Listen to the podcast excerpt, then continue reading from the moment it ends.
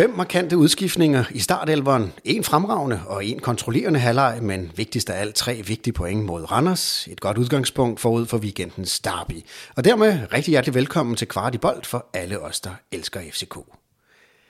Æh, Kasper, det fungerer sgu ikke rigtigt. Er det ikke lidt kedeligt, det her? Det er en dødssyg intro, det der. Hvad nu, hvis vi du ved, fik dagens gæst til at hjælpe os med at gøre det sådan lidt mere parkenagtigt? Åh, oh, det synes jeg, så snapper vi derhen af, helt sikkert. Jamen, øh, jeg hjælper dig gerne. Så, øh, mine damer og herrer, byd velkommen til en podcast om hele byens hold. Kvart i bold. For alle, der elsker FCK. I studiet der er Kasper Larsen og Kasper Havgård. Fantastisk. Det kunne noget, det der i stedet for. Det har vi savnet. Det, Det der, har vi savnet rigtig meget, og vi håber snart, vi får lov helt live og sammen med alle jer lytter og, og høre det igen. Og dermed så kan vi vel heller ikke øh, skjule mere, hvem der er dagens gæst, øh, Thomas Høgh Henriksen. Rigtig hjertelig velkommen til. Ja tak, og jeg vil også bare sige, at jeg savner sørme også noget publikum i parken. Det er en øh, meget, meget, meget speciel øh, oplevelse i øjeblikket at sidde derinde uden... Øh, Ja, hvordan er det egentlig at, at råbe til sig selv nærmest? ja, altså, jeg har prøvet det til et par enkelte små træningskampe og sådan noget, som, som blev afholdt inde i parken, hvor de gerne ville have lidt speak. Og jeg tænkte, nå ja, så prøver vi det. Og nu har det jo næsten altså været, ja, med, med, med lidt 500 her og lidt 10.000 der og sådan noget, men generelt bare uden tilskuer, ikke? Og det, det er mystisk. Altså, men, men jeg prøver at lukke øjnene, øh, og så forestille mig, at der står et hav af mennesker derude for at, at prøve at skabe en eller anden stemning, fordi det er jo også derfor, at klubben har stadigvæk har sagt, at der skal være en speaker for at skabe en eller anden form for stemning, og også øh, forhåbentlig kan man høre det derude bag tv-skærmene, øh, når, øh, når man lige brager igennem. Ja, det kan man. Ja, og spillerne synes jeg også øh, skal have lidt, øh, de skal også have lidt lir derinde, ikke? Men i hvert fald rigtig hjertelig velkommen til vores podcast, Ja, tak. Thomas. Øh, I dag der kommer vi til at tale øh, om Randerskampen, hvor vi fik øh, tre point, Kasper. Og det er jo lang tid siden, vi faktisk i vores podcast kunne sige, var det ikke meget dejligt med tre point? Ja, det, det er helt uvandt at sidde og lave podcast med tre point, så øh, det er fantastisk, ja.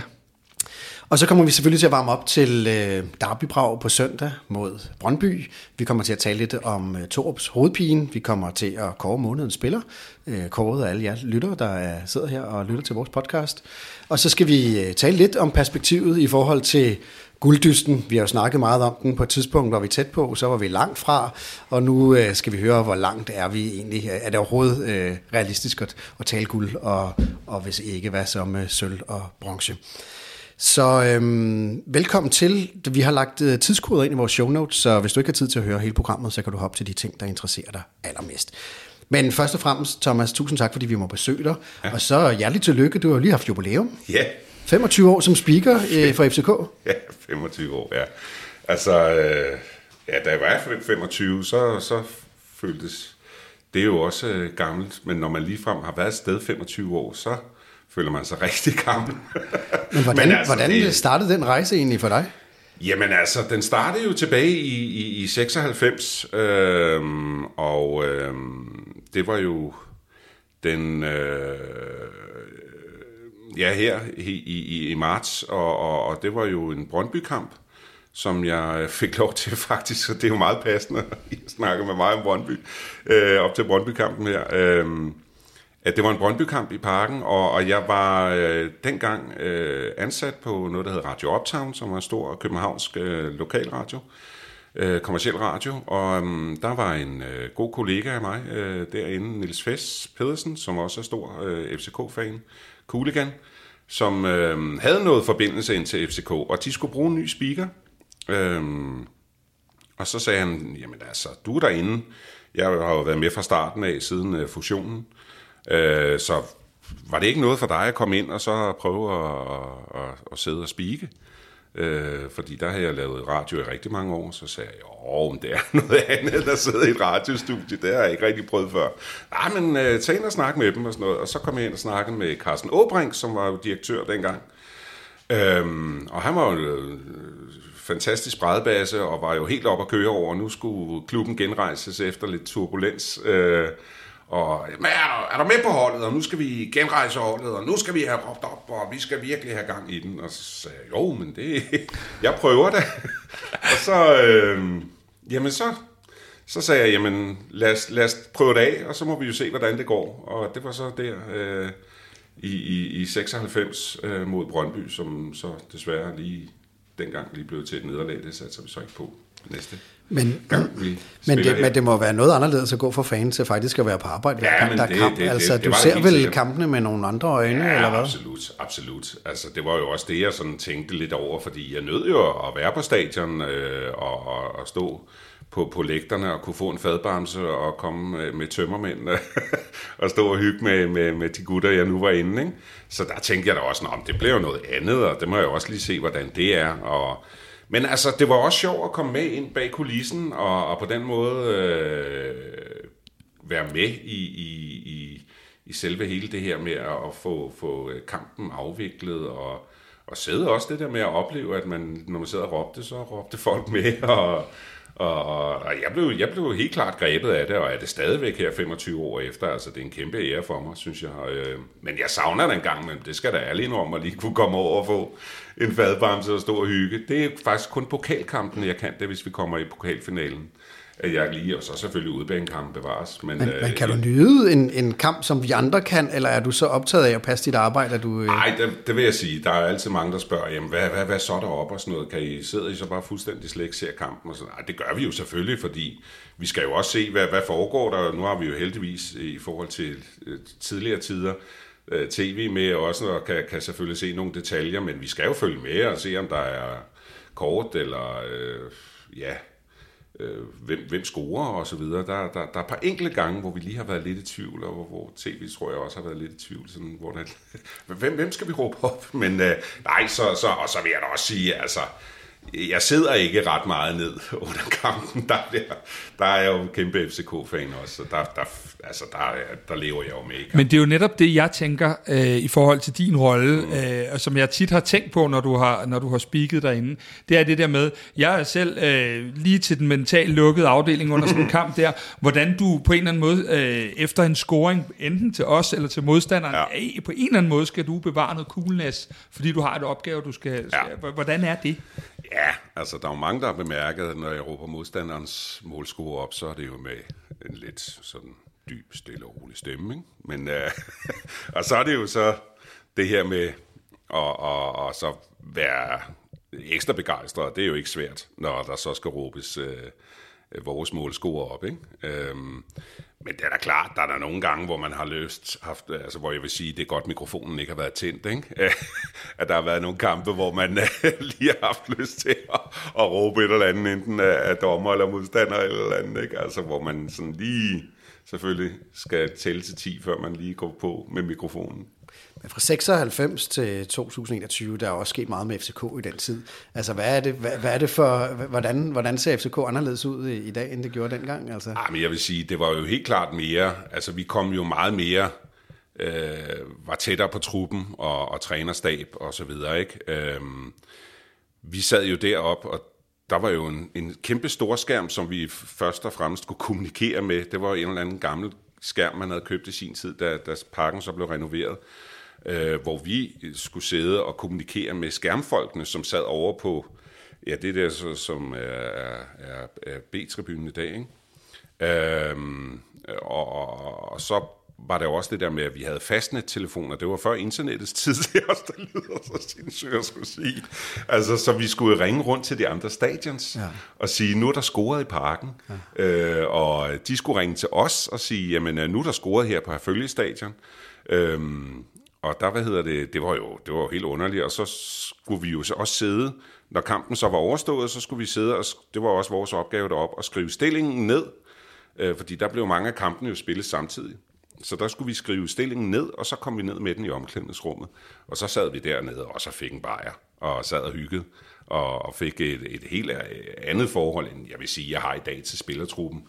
Øh, fordi der er, der er mere hermetisk lukket, ikke? og det er jo også fint nok. Der kom nogle andre prof, professionelle, selvom det også var professionelle nok dengang, men Øh, der, der, der blev lidt mere lukket, og det vil sige, det, jeg tror faktisk, det var, det var da Brian Laudrup kom til, der blev der meget lukket ned i omklædningsrummet. Det var som om, der var sådan lige en, ah, nu, nu stoppede det. Øh, så, fodbolden, så, man kan sige, at fodbolden har jo også udviklet sig meget. Det er ikke kun ja, FCK har udviklet sig. Nej, altså. nej. Så, så, så, så selvfølgelig vil jeg sige, fra, fra min side af, der, der var vi nok øh, sådan lidt mere med øh, på, på øh, sådan bagved også med, med, med spillere og omklædningsrum og sad og hyggede og og der, der, der, det, der er det selvfølgelig blevet anderledes, og sådan er det, og det er også, det er også fint nok.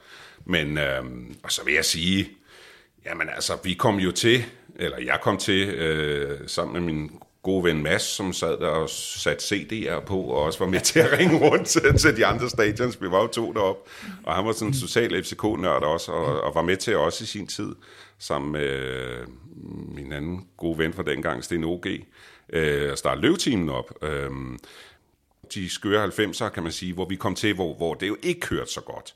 Og der skulle man jo også lige have en vis portion humor og ironi, og, og, og bare sige, jamen altså, hey, nu nyder vi bare at komme ind og se noget FCK, og bare være i parken, og, og have det sjovt deroppe, også selvom det jo ikke altid var sjovt at sidde og kommentere eller råbe øh, et nederlag til at følge op i højtalerne. Ja, der, der var mange 8. pladser dengang. Ja, i hvert fald, og, og, og, og, vi havde også det, der hed Carlsberg Corner, som, som Sten Åge også var med til at starte op, som var efter kampen. Øh, og det var jo sådan en fanzone, hvor, hvor der var underholdning, og jeg kom over og også og præsenterede dagens spillere og sådan noget.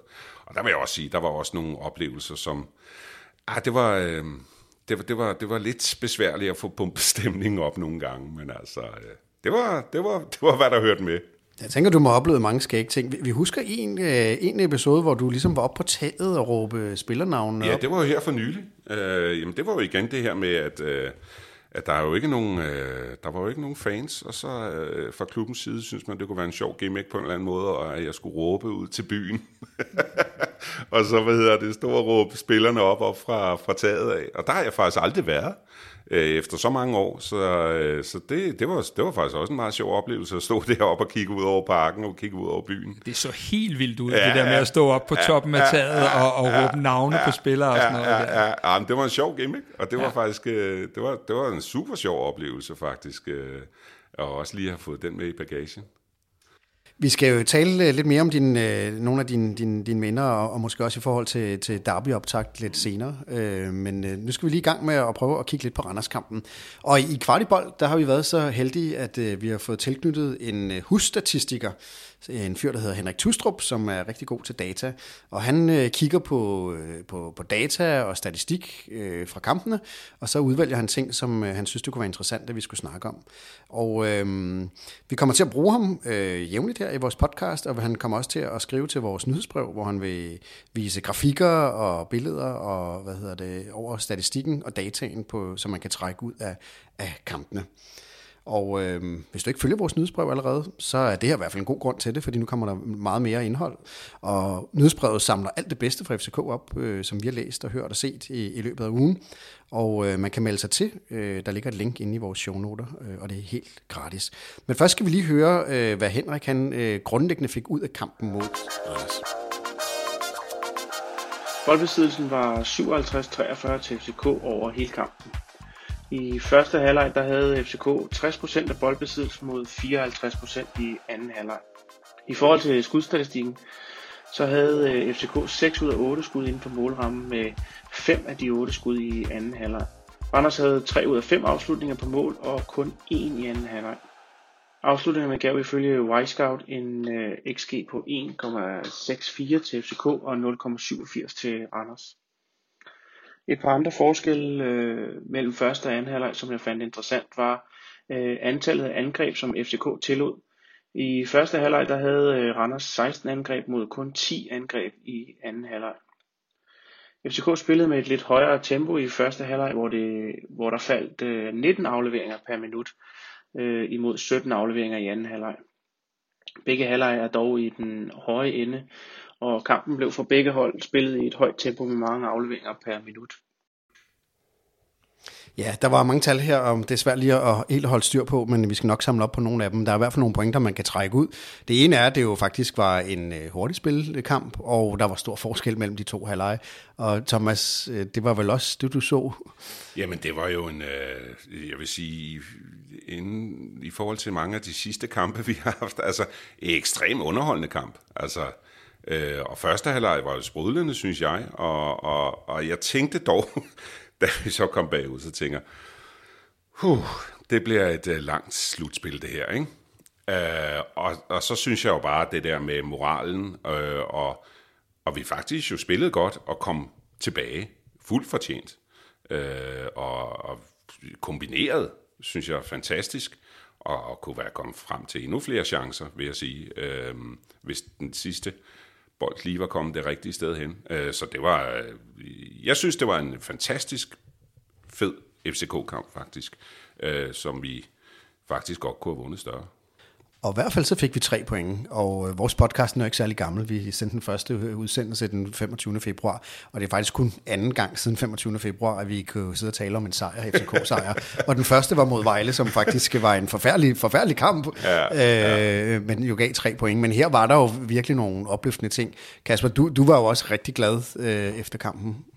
Ja, det var jeg. Jeg synes, at øh, jeg vil endda gerne toppe Thomas' øh, flotte ord og sige, at øh, jeg tror, vi har en 20-25 minutter i første halvleg, hvor jeg ser, at det er noget af det bedste fodboldspil, der er leveret i Superligaen i denne her sæson. Ikke kun af os, men af alle hold.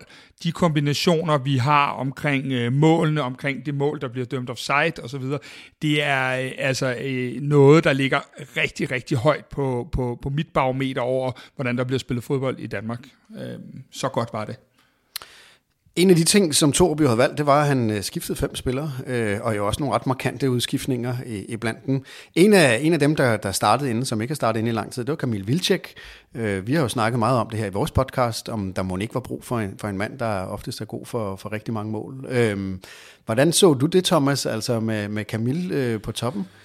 Jamen altså, jeg, jeg er da også en af dem, som, som synes, at vi har manglet noget power inde i boksen. Øh, og, og jeg synes jo, øh, at, at Camille, øh, hvad jeg også har set i pressen og andet, og, og, og hørt fra træning og så videre, jamen altså, han er agerig. Og, og der er mange, der har jo sagt, ja, men øh, der er en grund til, eller øh, to har valgt, fravalgt ham og det ene eller andet. Men manden har jo også været skadet, viser det sig, ikke? Øhm, og, og han er bare agerig, og han vil bare ind og score mål.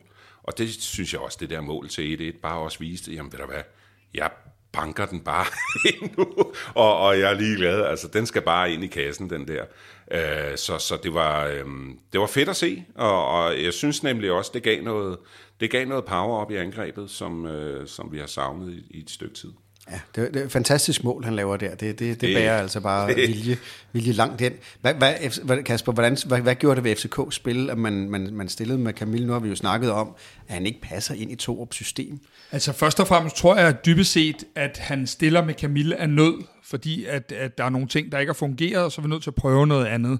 Når det så er sagt, så synes jeg, at en af de væsentlige forskelle for den her gang, og de andre gange Camille har spillet med, det er, at han rent faktisk indgik meget bedre i spillet, end han har gjort ellers. Øh, jeg synes, at de gange han spillede i efteråret, øh, der synes jeg, han var lidt mere som blind passager, og det, øh, det er for mig ok, når du laver mål. Det gjorde han så ikke i efteråret. Det han havde lagt på nu, og som man kunne se, de har været på træningsbanen, det var, at han faktisk øh, havde fundet en rolle på det her hold, Øh, øh, eksemplificeret ved, at, at det faktisk er ham, der tager den ned med brystet og spiller den videre på et af, vores, på, på et af vores mål. Øh, der gik han meget bedre med. Og så det, jeg synes, at Vilcek egentlig gør, jeg har jo endda kåret ham som man of the match, og det har jeg faktisk, fordi at jeg synes, han er med til at gøre flere andre bedre. Øh, Jonas Vind kommer ned og ligger i den rolle, hvor han er så fænomenal god øh, og, og, og rykker ned i banen og tager imod og bliver, er, er jo øh, alle steder i første halvleg. Øh, og det synes jeg jo primært er fordi, at vi har en, der servicerer ham ved at ligge og tage nogle slagsmål og beskæftige de to midterforsvar. Og det synes jeg øh, på mange måder, at har vi jo manglet, fordi at vores yderangriber simpelthen ikke har været gode nok i de andre kampe. Men er han så en fastmand på hold, øh, holdkortet? Øh, det er han nu, fordi øh, Jes Torup laver ikke om på et vinderhold. Det er jeg rigtig sikker på. Jeg tror øh, dybest set, at vi stiller med de 11 samme spillere næste gang. Øh, så, så ja, det tror jeg, han er lige nu. Men jeg vil så også stadigvæk sige, at jeg tror ikke, at han er Torups mand. Jeg tror, vi gør det lige nu, fordi at det virker. Så var der en anden ting. Det var en fænomenal første halvleg, det tror vi alle sammen var enige om her. Øh, der var nogle rigtig gode takter øh, og meget opløftende øh, efter et øh, langt forår med mange øh, knap så opløftende ting. Men der er jo, der, vi, har, vi sidder jo stadig med en anden nervøsitet, end det vi gjorde med, med, med Ståle. Øh, og, og anden halvleg bliver også øh, noget mere, nu, nu siger du kontrollerende, Kasper, jeg vil sige noget mere enerverende. Øh, for, for, fordi selvom vi jo har chancerne, så frygter man jo til det sidste af, af Randers score, og det var de godt nok også tæt på. ja, og der, der sad jeg jo, det, det er jo der mikrofonen øh, er godt, at den er slukket nogle gange, for der råbte og skreg jeg godt nok, få nu den bold væk. Øh, og, og, og det havde jo været katastrofalt og dybt, dybt nedslående, øh, som vi desværre også har været ude for her nogle gange i den her sæson. Ikke? Det der med, at, at der bliver scoret i, i de sidste øjeblik. Ikke? Og jeg vil sige, det havde jo heller ikke været fortjent. Altså. Men, øh, men, men ja, der var lige en Grydebus, som også var ny mand i truppen, øh, der lige også synes, at han lige skulle, øh, jeg vil sige, øh, jo, det var en stor redning, men øh, ja, den var trods alt lige sådan tæt på ham, ikke? Så den skulle også tages, synes jeg. Men, øh, men, men, men, øh, men selvfølgelig en, en, en chance, som man sidder lige og, og siger, nej, nej, det, det, det må ikke ske. Og der er det selvfølgelig, der vil jeg sige, der, ja, der er vi der er vi et stykke vej nu, før man føler den der FCK-kontrollerende ting, som vi har haft tidligere. Ikke? Men, det er jo, men det er jo, vi har jo mange dygtige spillere, vi har snakket om det før. Er, mm. det, en, er det noget mentalt, eller er det noget taktisk, eller er det, er det bare en, en, sådan en, en, en generel usikkerhed, når man, når man ikke har øh, vundet øh, i lang tid? Jamen altså, jeg tror, det er en... Altså, og det er jo også hele diskussionen omkring det her, vores spil, og hvad, hvad, hvad altså, vi må jo bare sige, at vi har, der, er en, der er kommet nye træner til, og der, der er, er, er en så markant træner, som har været hos os så mange år, som har forladt os, og en ny spillestil, og det er ikke bare noget, synes jeg i hvert fald, man, man bare kan forvente, at overnight, at så, øh, så sidder koderne bare, som de skal. Øhm, så det er klart, der, der, der er noget usikkerhed nogle gange måske, øh, og, og så er det bare, som det altid er i fodbold. Altså, det, det, det sidder også op i hovedet mange gange, og selvtilliden.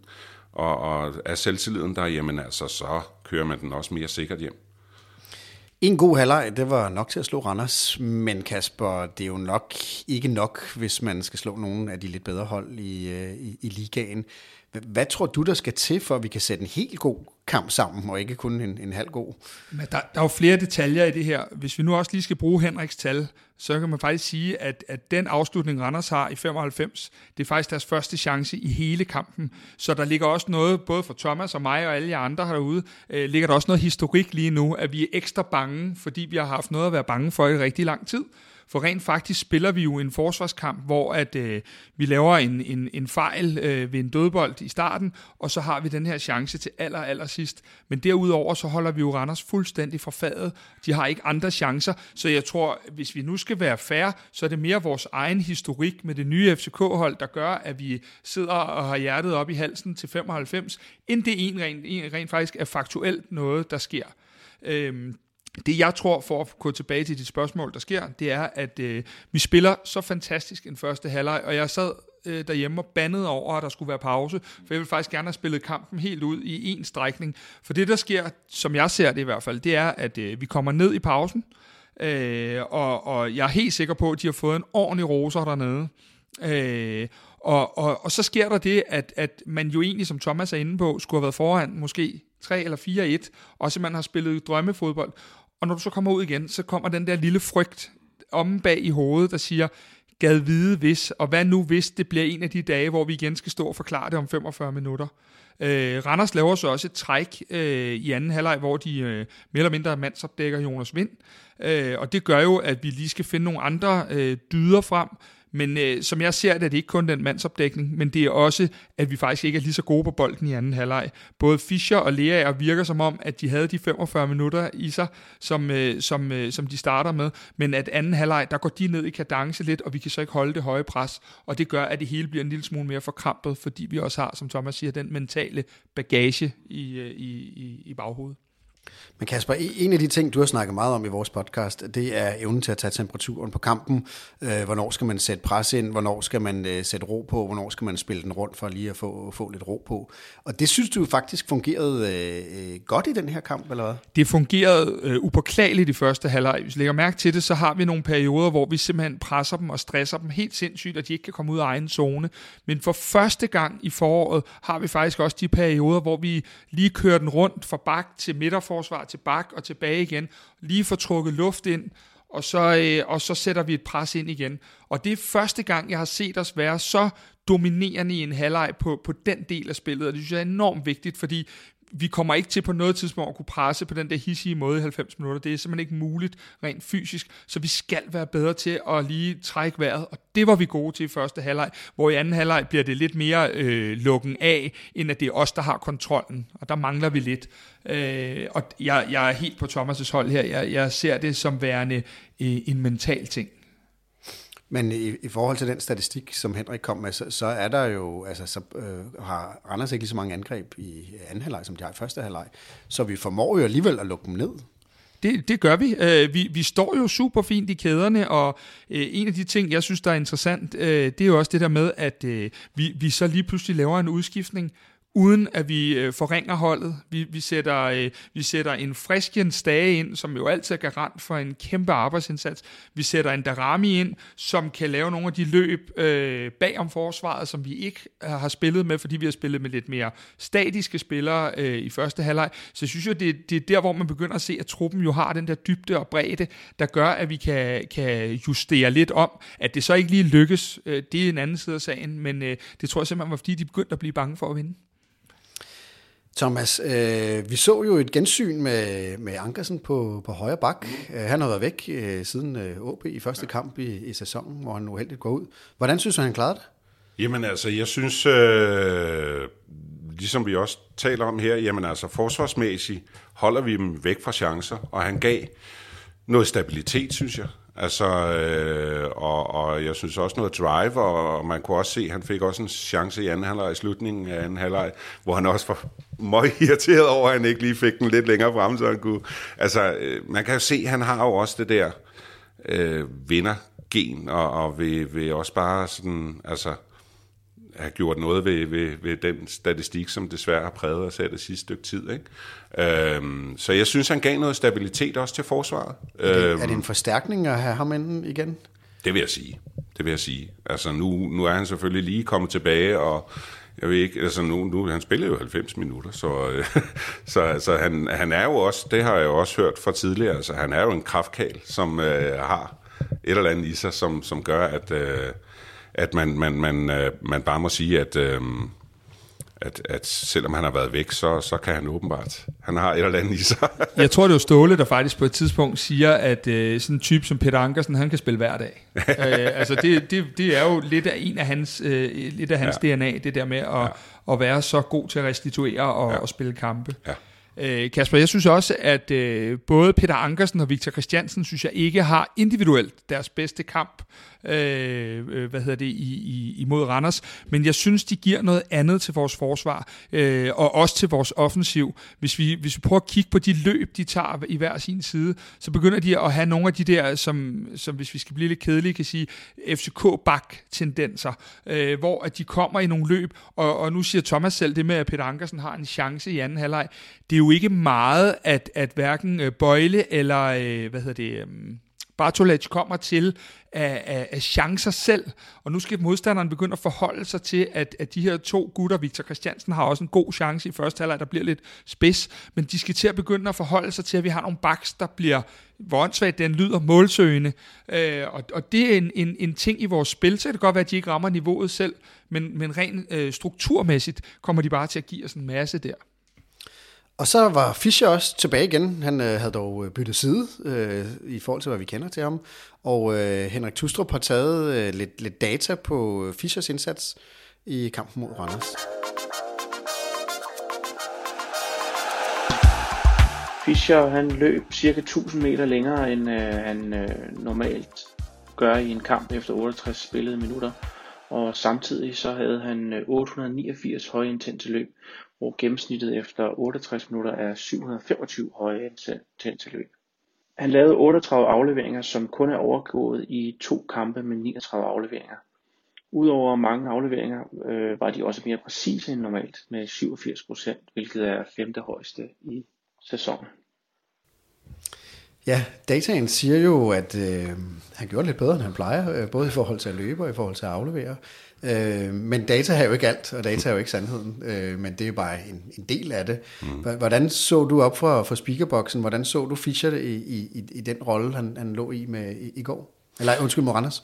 Jamen altså, øh, jeg, jeg, jeg synes, det så, især også første halvleg, altså det så rigtig godt ud. Øh, og, øh, og man kan jo også se, altså det, det, det er en mand, som siger, jeg skal ikke sidde på bænken. Altså, øh, og, og det var dejligt at se. Og, og sådan er Victor Fischer jo også. Altså, han er også den der gære type. Øh, holdets mand selvfølgelig, men, men jamen, altså, han, han, han vil sgu ud og fejde. Øh, og så synes jeg bare, at, at, at, at, der, der fungerede rigtig meget godt, øh, også sammen med Rasmus øh, Falk. Øh, og, og så bare det smil, øh, da, da, da vi scorer til 2-1 og, og løber hen til Rasmus. Ikke? Altså, det er jo også noget, jeg godt kan lide, hvor man bare kan se, jamen altså, vi, vi står sammen om det her, ikke? Altså, og, og mm, du, du, er en, øh, du er en god holdkammerat, øh, når du laver sådan noget her, ikke? Øh, og jeg bare lige skal trille den ind og, og, og kan kalde mig målscorer, ikke? Altså, det, det, var, det, var, det, det, var, det var dejligt at se.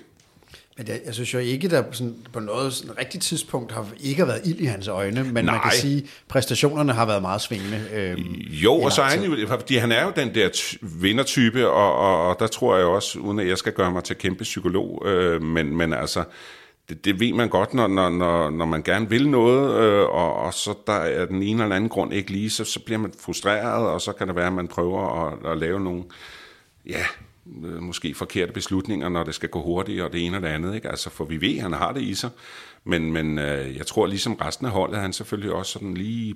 Ja, det har, det, det har, været, det har været lidt en struggle. Øh, men... Øh, men jeg synes i går, at man kunne se, jamen altså, han, han, øh, han, han vil gerne tilbage, og han bliver også svær at sætte af her til på søndag, tror jeg. Hvad siger du, Kasper? Hvordan oplevede du øh, hans tilbagekomst i startopstillingen?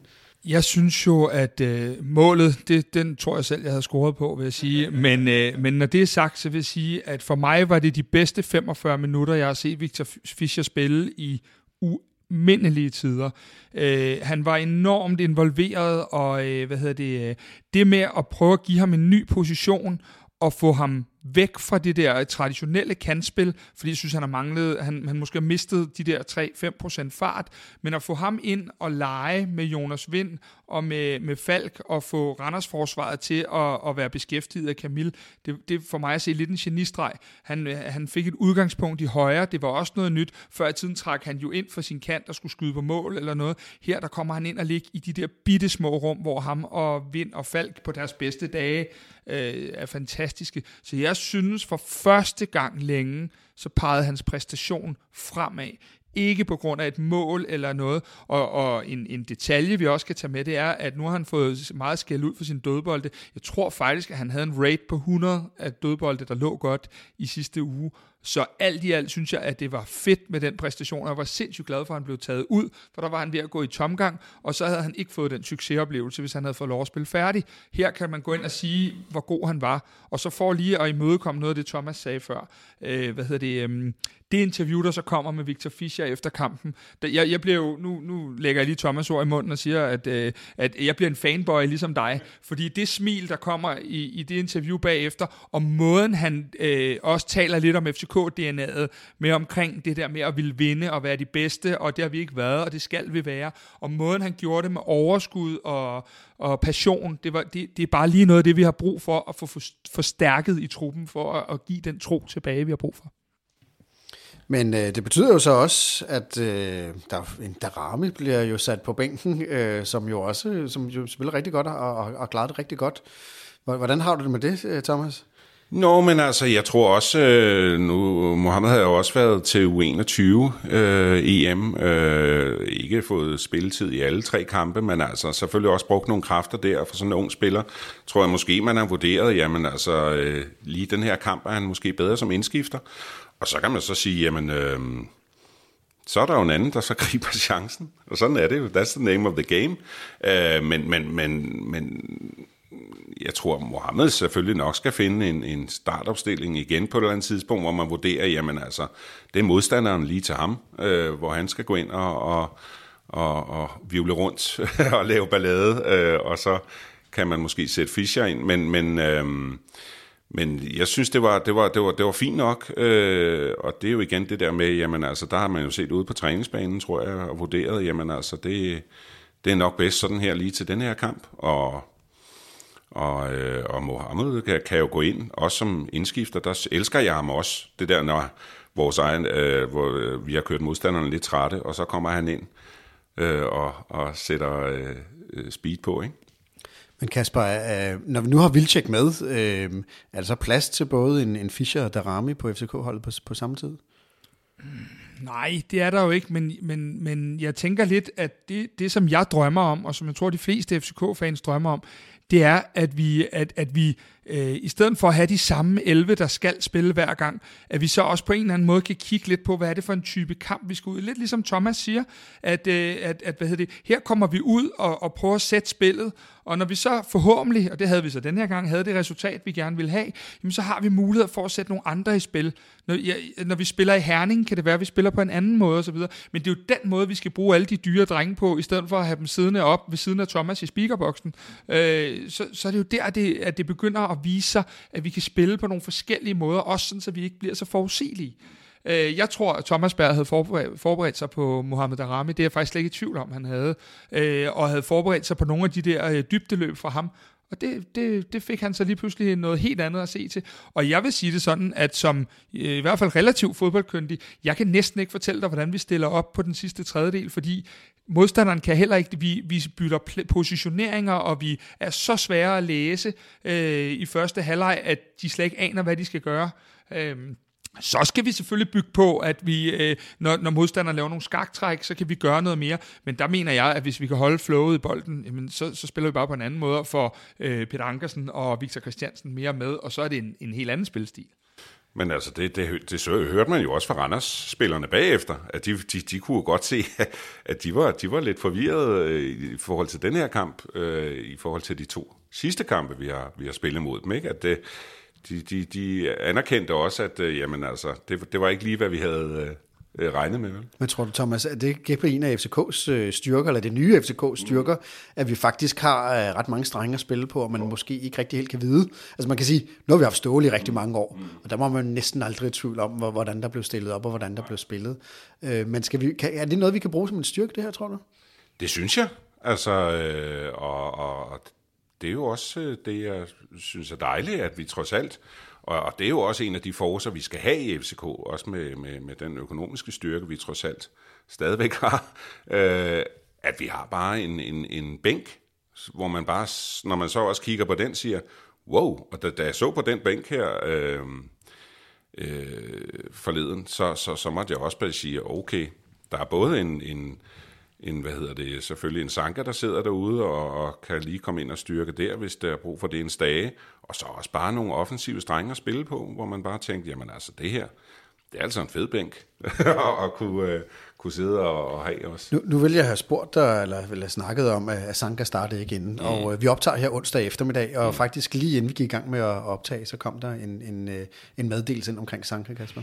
Ja, altså det er jo BT's podcast Transfervinduet, der, der mener at vide, at, øh, at, at, at Torup og PC ikke ønsker at benytte sig af, af Sanka efter sommerferien, øh, og det, det er jo selvfølgelig en, en, en øh, hård nød for os ærke FCK'ere, men samtidig rent fagligt måske den rigtige beslutning, selvom at det gør helt ondt at sige det for, for mig, fordi jeg synes, at Sanka er indbegrebet af FC København. Hvad tænker du, Thomas, hvis det er sandt, øh, det som, som vi hører, at øh, Sanka ikke bliver forlænget i FCK? Jamen altså, hvis det bliver en realitet, så kan jeg jo også som, som Kasper siger, altså rent fagligt må man jo bare sige, det har desværre ikke og det er med stort desværre ikke funket efter øh, fuldstændig for, for, for, for Mathias, efter han er, er kommet tilbage. Og, og øh, jeg tror, det forsvar, der kører nu, selvom Bøjle også er fantastisk ude øh, som bak, altså, øh, så må man holde fast i, at jamen, altså, de kampe, hvor vi har spillet bedst forsvarsmæssigt, har været med Bøjle inde i midten, øh, sammen med Nielsen. Og, øh, og som, som der også bliver sagt, altså jeg, jeg er også super ked af det, fordi jeg holder meget af Mathias Sanka øh, som FCK-spiller og, og som spiller, og han er en markant type. Men øh, man må også bare se på realiteterne, og det er, det har ikke fungeret, og der, det virker også igen mentalt som om, at han jo også er dybt frustreret over, at der er et EM, som han ser ud til at måtte misse, og, og, og en fremad Amager-kamp, øh, hvor han så også bliver vist ud. Nu så jeg den ikke selv, men altså, det viser jo også nogle frustrationer, som på en eller anden måde bare, øh, det, det, det er op ad bakke i øjeblikket for Mathias. Jeg håber og tror, at han trods alt kan komme ind og gøre en forskel her i slutspillet. Men, øh, men det ser ikke ud til, at det er nok til lige at så sige, at øh, vi skal, vi skal fortsætte med ham. Og han er også en dyr dreng, altså, og det er jo også det, man må sige, jamen, hvad får man for penge så i øjeblikket? Ikke? Jamen, nu var Thomas inde på det der med, at vi havde en god bænk mod Randers, og det er jeg nemlig meget enig i. Men jeg synes jo, i alt for lang tid har vi haft en bænk, hvor at øh, rent navnemæssigt har den set fantastisk ud, men når vi så egentlig skulle sætte folk i spil, så har vi måske alligevel ikke haft så bred en bænk, som vi gik og troede. Og jeg tror, at noget af det, vi kommer til at se i det her nye FCK, øh, det er mere omkring det der med, at det behøver ikke altid kun at handle om navne og CV, men at vi også har nogen, der gerne vil det her og vil lidt fremad i bussen. Øh, fordi vi har godt nok haft mange lønkroner siddende derude, øh, hvor man har tænkt, det er fandme en god bænk, men så når de har skulle i spil, så er de vidderligt ikke gået ind og præsteret. Øh, og det er noget af det, jeg tænker, at der er ved at komme så sund en konkurrence og ingen skader i truppen, at, at vi begynder at kunne se en bænk, der kan komme ind og gøre en forskel efter 60, mm. som de gjorde sidst. Mm.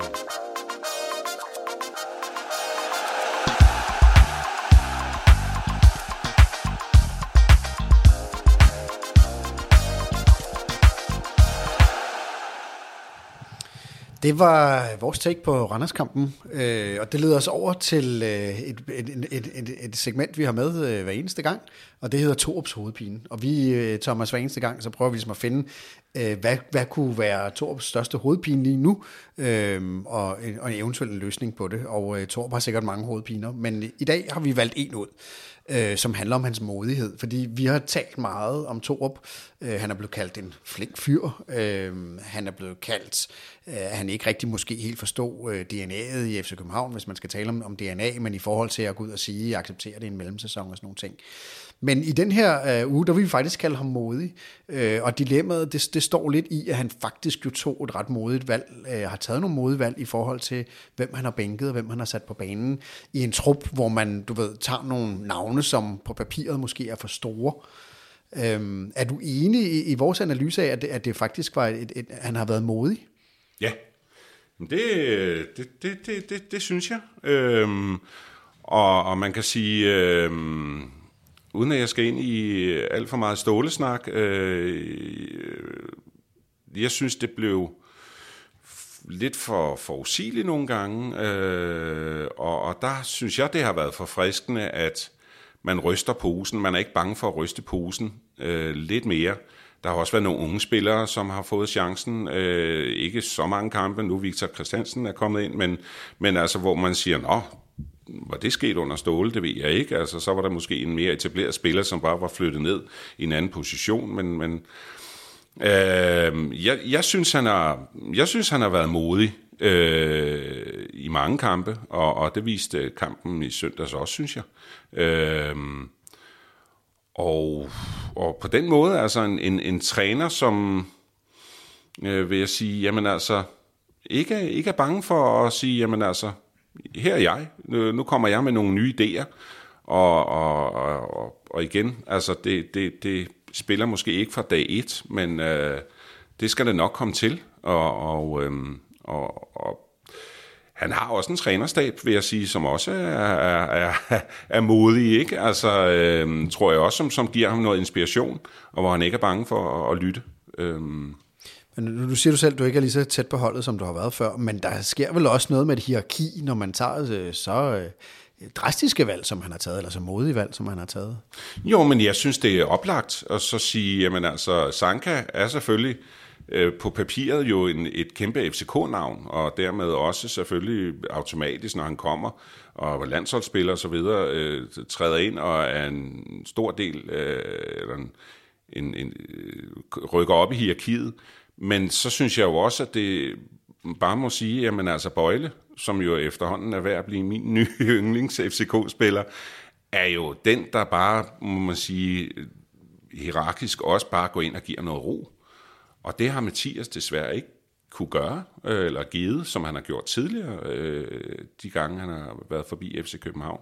Øhm, og, og der synes jeg nemlig, at der, der må man også sige, jamen altså, det har været svært for ham, tror jeg, fordi vi så jo også Bøjle komme ind øh, i midterforsvaret, hvor det fungerede godt, og så gik man lidt tilbage til Mathias og, og så videre, men, men der må man sige, nu tror jeg, at, at ja, tålmodigheden er, er, er, er stoppet lidt, ikke? Men vi, vi, vi har også taget det med som hans hovedpine, fordi der ligger noget svært i det, fordi der må være et dilemma i forhold til et, et hierarki. Er, er Thor ved at bygge et nyt hierarki op, Kasper, eller, eller hvad tror du?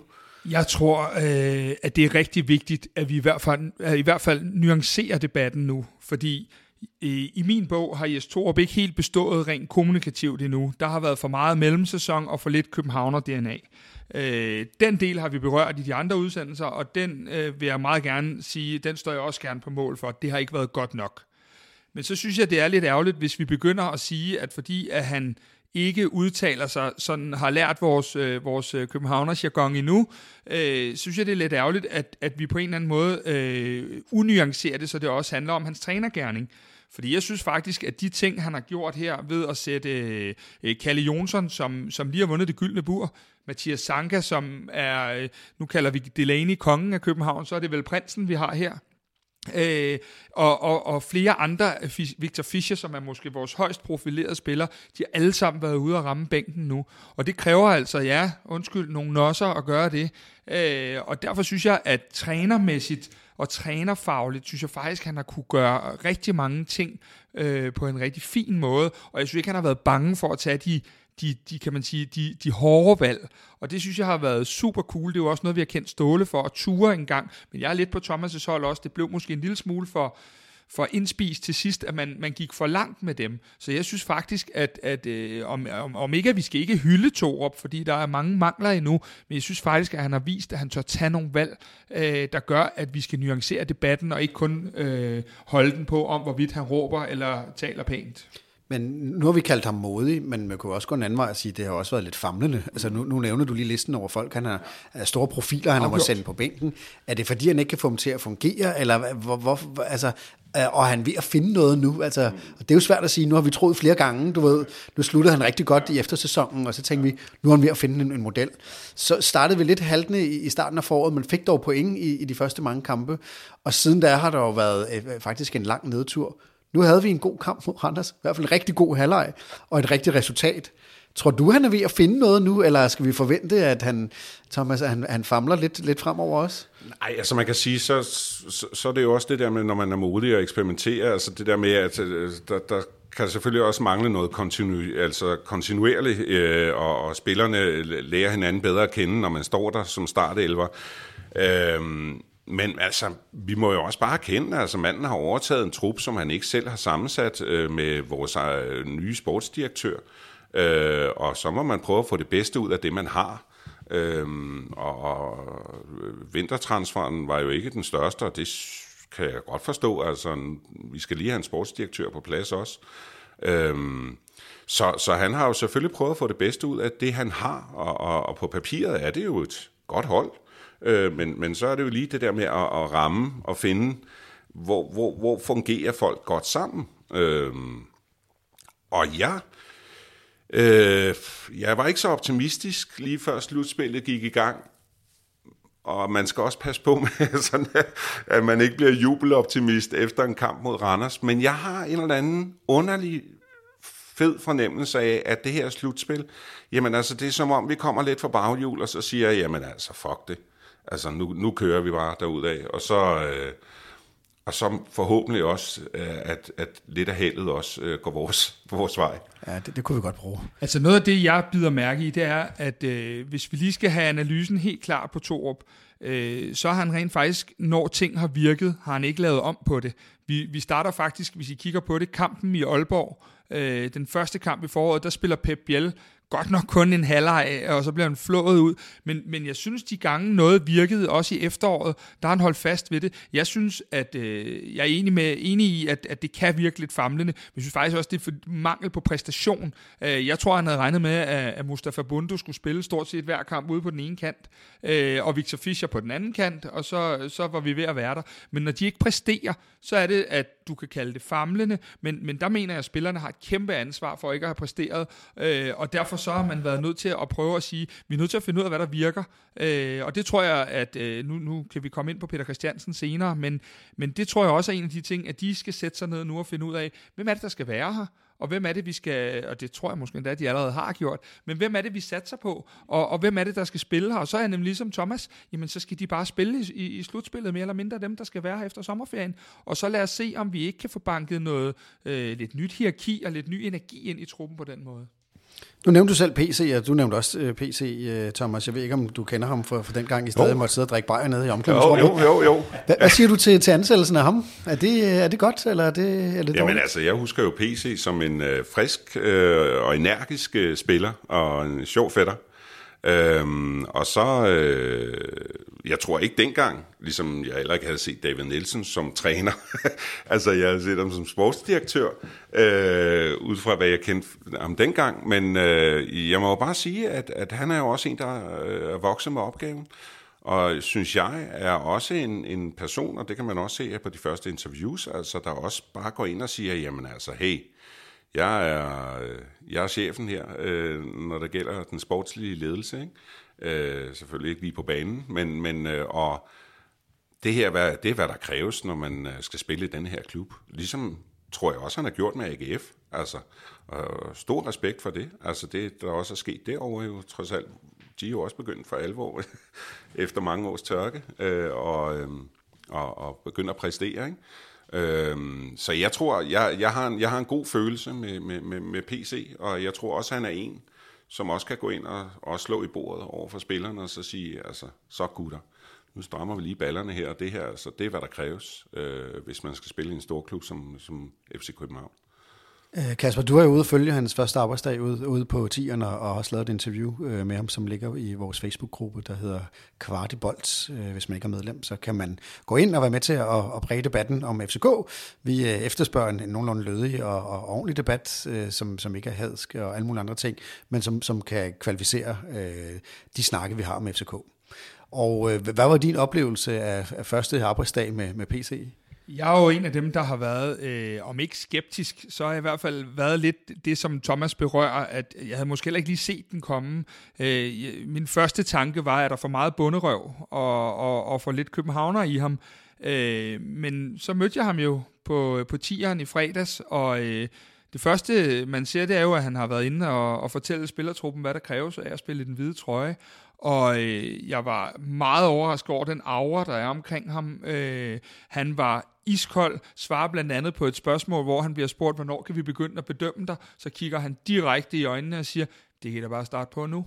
Og det er lidt den der no nonsense bullshit, no bullshit, ikke alt det der øh, føleri, at, at vi kan have brug for. Og det er også derfor, jeg siger, lad os nu lige give to op tid, fordi det kan blive et rigtig godt makkerpar, at du har, øh, du har både den ene side og den anden side af sagen, og han, hele hans approach og de interviews, han har givet til nærmest Gud og hver mand nu, det skriger bare af, at han godt ved, hvad det er for en opgave, han er gået ind til.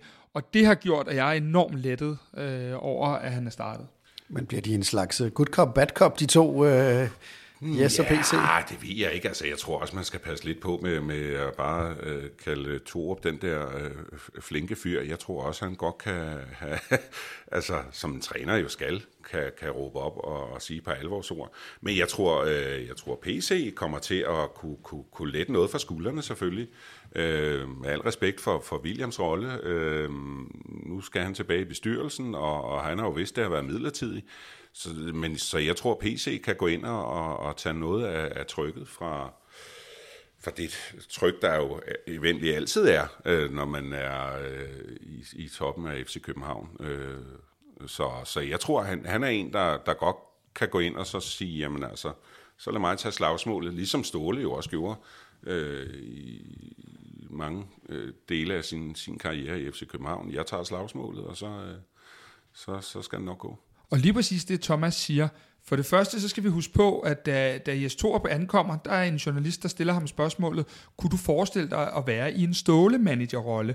Og så siger han, nej, mm. jeg er træner med stort T. Jeg, mm. Det min passion er, det er at stå ude på tieren og være tæt på spillerne og få tingene til at fungere. Så i al denne her tid har, har vi jo, som Thomas siger rigtigt, øh, haft William, men vi har ikke haft manden, der skal tegne butikken de mm. næste 5, 10, 15 år. Han er kommet nu og kan ligesom udstikke retningslinjen. Der har jo faktisk manglet et led, øh, og, og, og det har der jo gjort et stykke tid. Så derfor så tænker jeg, at øh, der, der kommer en helt anden ro og tryghed i tingene, når det er, man også har, altså hvor mange af os har prøvet at arbejde i seks måneder uden at mm. have en chef, ja. set. Altså det, det er en faktor, vi glemmer, hvor alt i forvejen er nyt, og ja. øh, kejlerne nærmest står, ja, de står sgu et, for, mm. et nyt sted, fordi de har trænet over på talent. Ja. Øh, så alt er nyt. Øh, så jeg synes, at det er vigtigt også, at vi ikke får, det er meget enig med Thomas i det der med, vi skal ikke have tegnet et eller andet billede af good cop og bad cop, øh, fordi de kommer bare til at have hver deres måde at, at agere på. Mm. Og så er det klart, at vi skal lige have lært to op, at, at, øh, at når, når vi er FCK, så retter vi ryggen, og så taler vi kun om gruppespil og, og, og guldmedaljer, men, men, men herregud, altså. Okay, det, det blev sagt så hårdt, at nu er du bad cop i vores udsendelse, så kan jeg være good cop. Det er simpelthen i orden, det er jeg ser frem til. Nå, vi skal jo øh, til det, øh, som sker på søndag. Der er derby allerede igen, tænker man. Jeg synes uh. ikke, det er lang tid siden, de har været der. Og vi går jo ind til det her derby lidt som, øh, som et brændt barn. Øh, vi skal tale lidt om, om, hvad der skal til for, at FCK kan slå Brøndby. Øh, men jeg tænker, Thomas, måske, jeg ved ikke, om du har nogle, nogle, nogle skægge anekdoter, men nu er du jo ja. lyden og stemmen af ja. FCK, og du har været med mange år. Du ja. har oplevet mange derbys. Ja. Er derby noget særligt for dig? Ja, altså som jeg startede udsendelsen ud med, så min første FCK-kamp som speaker var jo et derby inde i parken jo. Altså, og, og jeg kunne bare fornemme, okay, så blev jeg bogstaveligt talt kastet for løverne, ikke? fordi det er bare den største kamp på sæsonen, eller de største kampe på sæsonen, udover hvis vi er ude at lege øh, rigtig sjov europæisk. Ikke? Men øh, så, så, så jeg kan bare huske, at jeg tænkte, uh, det, og der var jo allerede dengang jo, 96 masser af tilskuere, ikke? Altså, der var, der var derbyet jo allerede blevet etableret godt og grundigt, ikke? Øhm, og der var bare en fed stemning, og jeg kan bare huske, der var jo bare sidren, og nu, nu skal vi bare vinde, ikke? Altså, at det så ikke lige var der, vi øh, skulle høste øh, glæde, og, og jeg kan også huske, øh, Brøndby ville ikke give os øh, deres holdopstilling, og min, min kollega Mads måtte ned og snakke med Ebbe Skovdal nede på linjen, og han sagde bare, skrid med dig, øh, I får den, og I får den, ikke? Altså sådan noget helt skørt, hvor man tænkte, men altså, vi har jo nogle navne, vi skal læse op, og øh, det var bare sådan, du ved, der, der kunne man godt mærke, at Brøndby, de var sådan overlegne dengang, øh, og synes, sådan, okay, ja, ja, det er godt med jer, FCK, ikke? Øh, nu, nu, nu nakker vi jer.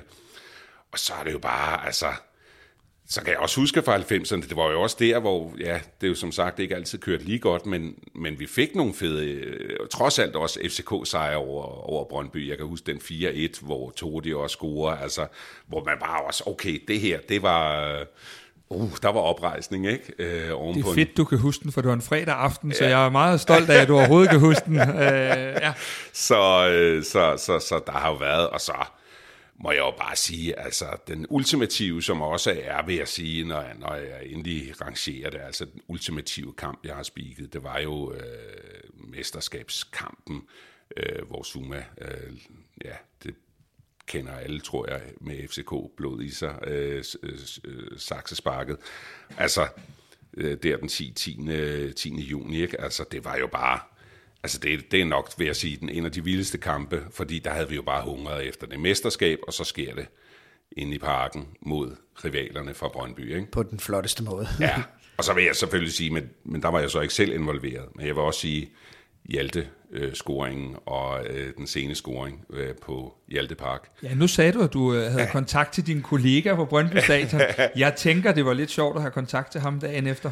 Ja, der vil jeg så sige, der er Søren Rebbe, som er øh, min speakerkollega ude i Brøndby, øh, han var ikke speaker på det tidspunkt, øh, så, så der, der, der kendte jeg ikke sådan lige ham der på det tidspunkt. Men jeg stod jo som normal tilskuer nede i, i enden, øh, inde i det her bur, vi var blevet tildelt, øh, og, og husker jo altså, Ah, men den, den, den, den glæde, og den, hvor man bare står, og, og der fik jeg også nogle bajer, det vil jeg så sige, for der skulle jeg jo ikke på arbejde.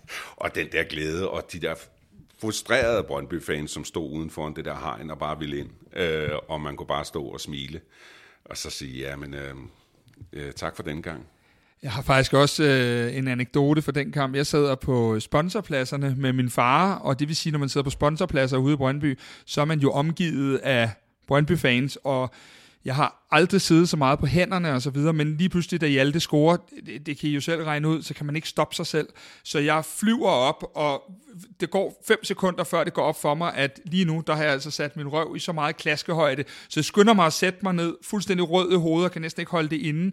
Og det viser sig så, at vi på vej ud af, af Brøndby Stadion skal forbi sydsiden, øh, og de gik jo med tårer i øjnene alle sammen, og det var næsten umuligt at gå der og være, have tårer i øjnene. Og øh, nu, nu lyder vi jo sådan relativt voksne og kedelige nu, men min far og jeg sætter os ud i bilen og kommer ud på, på en af de der veje, holder for rødt, og så ser vi, at der er nogle Brøndby-flag, eller nogle fans på cykel med flag og sådan noget i den stil. Og jeg rækker så, øh, eller trækker bilruden ned der, og så øh, voksen og moden, som jeg var i 2001, så rækker jeg langfingeren ud, og så råber jeg, I får aldrig et mesterskab mere i røvhuller og så kører vi ellers videre i bilen, fordi ja, vi, havde en, vi havde en idé om, at de ikke kunne blive hentet. Og selv min far på, på en betragteligt flere år end mig, sidder og griner af dem og ud af bilen. Men det var kun fordi forholdet var, at vi var i bil, og de var på cykel, at, at det her, det på nogen måde, øh, at jeg turde gøre det der. Øh, det var en sjov aften. Ja. Men Thomas, når du, øh, nu har du, du har gået til mange derbyer inde i parken, er, er, det, er det noget, kan du godt mærke i, i en, en, anden, en anden stemning, når du, når du ja, kommer på arbejde? Det vil jeg sige.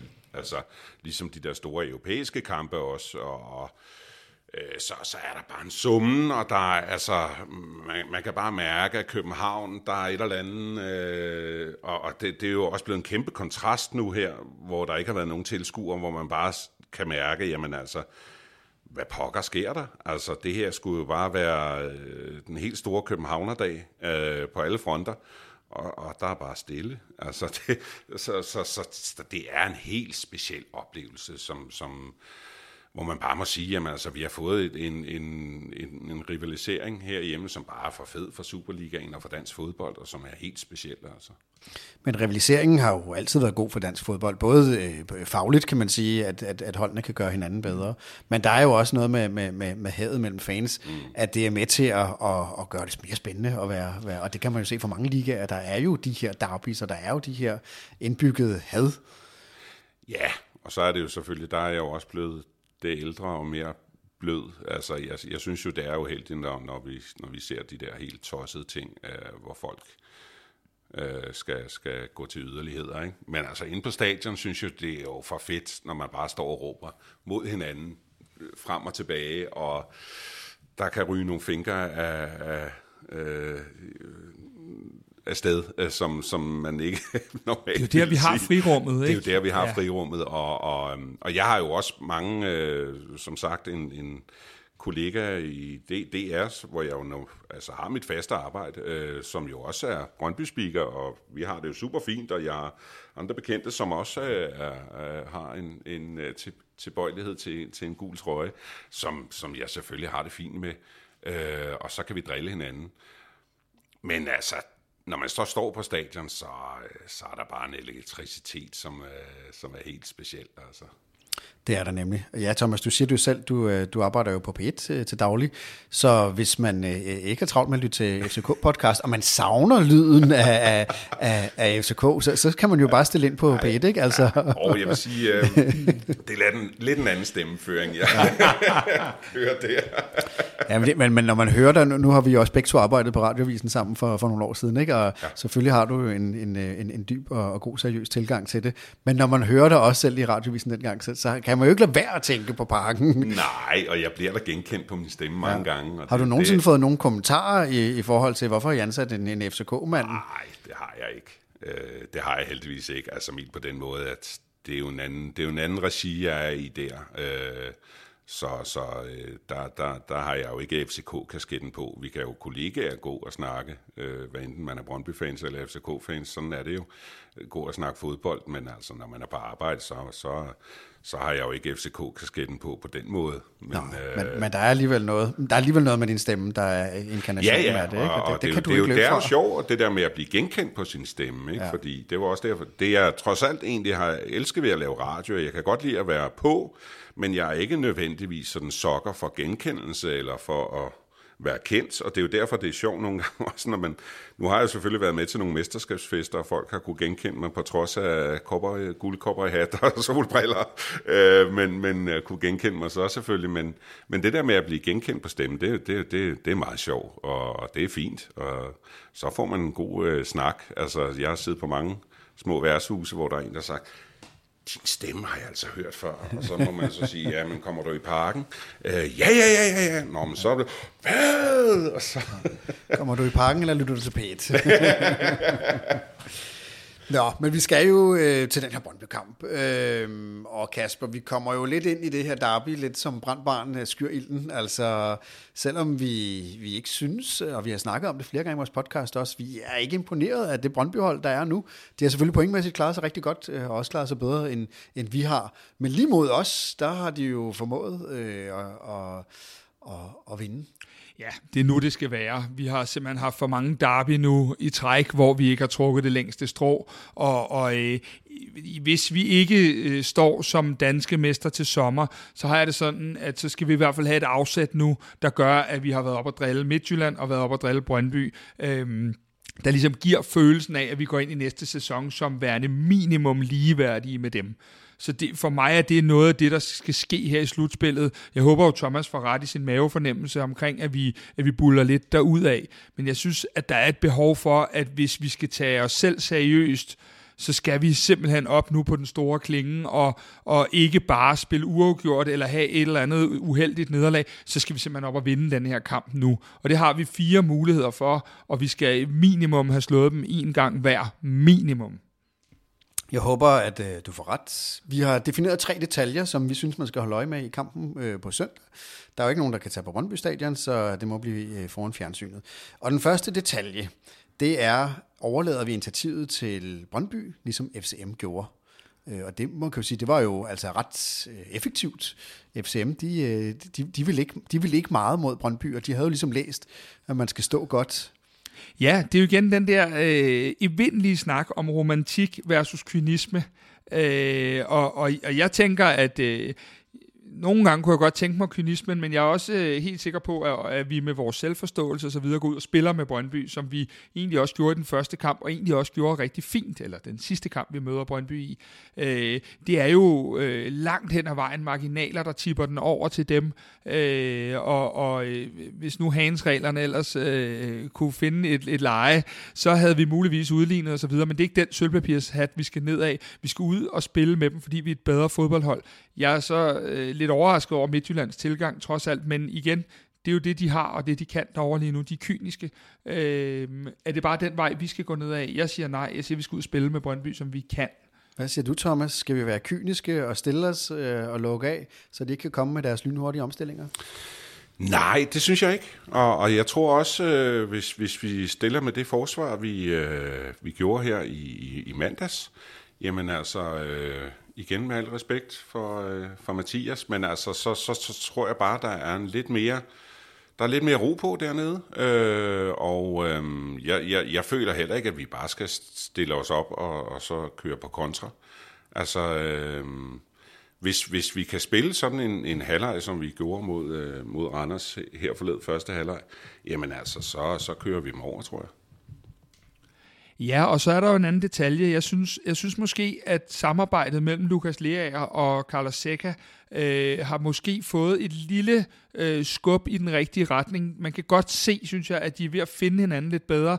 Der er, jeg synes, at Lea spiller en fantastisk første halvleg. Jeg ved ikke, om der er noget fysisk omkring ham, men, men øh, det virker til, at han ikke har 90 minutter på det niveau endnu. Øh, og der har vi jo så gudskelovs dage, men jeg synes, at det er som om, at de er ved at finde hinanden lidt mere i positionerne foran forsvaret. Og, og hvis vi kan få det med, øh, så tror jeg simpelthen, at vi har så mange af de dygtige mellemrumspillere, vi, vi kaster ind, at, at vi kommer til at kunne, øh, som vi så det mod Randers, simpelthen spille os ude, om det er en lille smule tunge Brøndby-forsvar. Ja, og det, det, det tror jeg nemlig også, altså, fordi det er jo også der, at den, den måske har vaklet lidt, det er det der med, med vores stærke midtbane, som har hvad kan man sige, beskyttet forsvaret, og det, det, har, det har manglet lidt i et stykke tid, selvom Carlos øh, øh, kæmper der ud af og så videre, men, men, men det har manglet lidt, og der, der tror jeg også, som du siger, altså det synes jeg også, jeg kunne se, at det er begyndt at, at, at se bedre og bedre ud. Øhm, og så tror jeg bare, altså nu, nu, nu, kan de ikke, nu kan de ikke være heldige mere. Nu, nu, nu er det også der, der, der, der, tror jeg, har lykken skud inden på vores side. Altså, jeg håber meget, jeg er ret i, i det, I siger. Der er i hvert fald én ting, øh, jeg kommer til at, at sidde øh, i kampen på søndag. Jeg kommer til at have ondt i maven. Og det gør jeg af den grund, at de personlige fejl, som sker nede på vores egen banehalvdel, de bliver jo straffet så lynhurtigt, hammerne og ret effektivt hurtigt af, af, af Brøndby. Og nu, nu har vi haft mange personlige fejl, og også langt flere, end vi har været vant til tidligere som FCK-fan. Men det er jo det der med, altså kan vi få elimineret det der, de der dumme, dumme boldtab, hvor vi bare ved, at de er så farlige. Men der er Thomas jo inde på noget af det, som har været min kæphest igennem et stykke tid. Øh, jeg synes, når vi har en venstrebenet stopper, og vi har en højrebenet stopper som, som, som øh, Nielsen, så ligger de i de rigtige positioner, og det vil sige, at bolden den vender den rigtige vej til deres, øh, til deres pasningsfod. Og det synes jeg er en af de væsentlige detaljer, at folk spiller på de pladser nu, hvor at de gør det bedst, og hvor at, det, øh, at spillet vender rigtigt for dem. Og det betyder, at jeg håber, at vi blandt andet af den grund kan eliminere nogle af de fejl. Og så kan man sige, at øh, en Peter Ankersen plejer at være ret stabil. Og så er det jo spørgsmålet igen. Øh, nu har Victor Christiansen spillet sit første derby, og, og har prøvet at stå derude. Øh, og jeg tænker, at hvis det er ham, som jeg tror, det er, der skal, så synes jeg jo, at, at rent pasningsmæssigt, nu havde han ikke sin bedste kamp mod Randers, men jeg synes, han er en rigtig dygtig pasningsspiller. Så for mig at se, er det noget med, at jeg, jeg tror på, at der kan komme lidt mere stabilitet i holdet, kvæg at folk spiller simpelthen på de pladser, hvor de er bedst, både offensivt og defensivt. Og så kommer vi til anden detalje, vi skal holde øje med, apropos øh, lidt, hvordan vi kommer til at stille op. Øhm, vi har defineret det her detalje, inden vi vidste, at øh, Sanka formentlig ikke øh, bliver forlænget. Men spørgsmålet er, øh, beholder vi Victor Christiansen pladsen, eller kommer Sanka ind i forsvaret? Hvad tror du, Thomas? Ja, altså som, som vi har talt om her, øh, selvom det smerter at sige, at, at Mathias har bare ikke ramt øh, niveauet, synes jeg, øh, ud fra hvad vi har set tidligere. Øh, så, øh, og, og de kampe, hvor vi har fungeret bedst forsvarsmæssigt, jamen der har Bøjle øh, stået i det midterforsvar øh, sammen med øh, Victor Nielsen, og, og han bliver også bedre af det, synes jeg. Øh, så så, så det, det, det, det, det, det, det tror jeg ikke. Altså, øh, og øh, selvom øh, øh, Mathias også har lavet nogle fantastiske ting i, i, i tidligere kampe mod Brøndby, men, øh, men jeg tror bare, at det her, det, det er, øh, det er indtil videre i hvert fald øh, slutspillet ud, tror jeg. Det er den forsvarsposition, vi kommer til at se. Øh, fordi det, øhm, det, det der funker. Altså jeg vil sige det sådan, at øh, Bøjle er jo også blevet den leder, vi, vi, øh, vi mangler, har manglet, og, og jeg tænker, det er lige før Thomas må have kunne høre ham op i speakerboksen, fordi øh, for mig at se, at det er jo det eneste gode ved, at der ikke er tilskuer det er, at man kan høre ham hele tiden, og man kan, man kan høre, hvordan han guider både øh, den ene Victor og den anden Victor, øh, og simpelthen tager teten dernede. Og jeg tænker bare, at, at Bøjle virker modsat Sanka desværre, som om han spiller med en masse overskud. Og når du gør det, så talte vi jo også med Lars Jakobsen i sidste uge om, at så er det, du har de 5% ekstra til dem, der løber ved siden af dig. Og det ser jeg meget, at det det Bøjle har, øh, og, og, og derfor går jeg også med, at, at, at så skal han selvfølgelig spille derinde af flere årsager. Tredje detalje, som vi har defineret, øh, det er, om vi kan holde øh, øh presset på bolden. Øh, Og det er vel egentlig ret vigtigt mod Brøndby, tænker jeg selvfølgelig i det, i det hele taget, men, men, men især mod, mod øh, Brøndby, som har så hurtige omstillinger. Jamen, der er ingen tvivl om, at vi skal, vi skal jo øh, ramme noget af det pres, vi ramte i første halvleg mod Randers, øh, sådan så at de øh, bare får savet den afsted, i stedet for at kunne, øh, kunne etablere nogle øh, kontraangreb, så skal de have lov at save ned fra den, fra den bagerste linje. Øh, og hvis vi kan gå op og stresse dem på, det, på den måde der, øh, så ser jeg rigtig gode muligheder, for de har desværre et par dygtige øh, til at spille den op, både i, i Maxø og, og Jung, så vi skal have lukket ned for de to, øh, og så skal vi øh, for alt i verden sørge for at give Hermansen bolden, fordi øh, den er han i hvert fald ikke særlig gode venner med. Øh, så det, det må være ligesom der, at vi, vi får lagt vores pres over, så det er Hermansson, der skal, der skal øh, ligesom øh, tage bolden frem. Og så skal vi tale startopstilling. Det er jo onsdag eftermiddag, så det er jo, det er jo svært øh, allerede nu at forudse. Øh, øh, vi, vi har heller ikke set øh, det, det, træningerne her. Øh, øh, og så kan man jo sige, at Torup har jo virkelig også været svær at læse i forhold til, til holdopstillingerne. Kasper, tror du, han fortsætter med det vindende hold, vi havde mod Randers? Jeg tror, det bliver 11 genganger. Øh, han har selv mere eller mindre i interviews lovet Grydebust at stå, øh, stå videre. Øh, og, og, og så har han jo været ude at sige, at det lidt afhænger af Sankas træningsuge. Det tror jeg måske mere er lidt pressespind. Øh, jeg tror, øh, nu hvor vi også har fået den melding, at, at, øh, at PC og Torup måske har truffet en beslutning, og den beslutning gør så, at jeg bakker Thomas op i, at, øh, at så er det Victor Christiansen på venstre bak, det er Peter Ankersen på højre bak, hvis der ikke er kommet nogen komplikationer efter kampen, og så er det Bøjle og Nielsen inde i midterforsvaret. Tror du også, at han stiller med de samme 11 som mod Anders? Jamen altså, det er jo en floskel i, i fodbold, never change a winning team, men altså, øh, hvorfor ikke? Altså, fordi øh, jeg, jeg synes, det fungerer. Øh, og og øh, måske har han, altså det er jo det, vi også har talt om, altså han, han er jo god til også nogle gange at så sige, jamen altså, uh, jeg ser lige en ting her, der er han jo god taktisk også til lige at så sige, jamen det kan da godt være, at jeg skifter på en enkelt plads. Øh, men altså, det, det, det, det tror jeg ikke. Og, og det har vi jo slet ikke vendt. Altså, for mig var det da, selvom det heller ikke har fungeret helt optimalt dernede, altså lige pludselig at skulle råbe øh, Grydebust op i en start elver. Øh, det, det kom som en overraskelse for mig, trods alt. Det, det tror jeg, det gør for de fleste. Øh, ja. Øhm, Fordi vi kan det, jo godt være enige om, at Kalle selvfølgelig ikke har spillet det bedste, han, øh, øh, han har mm. spillet i klubben.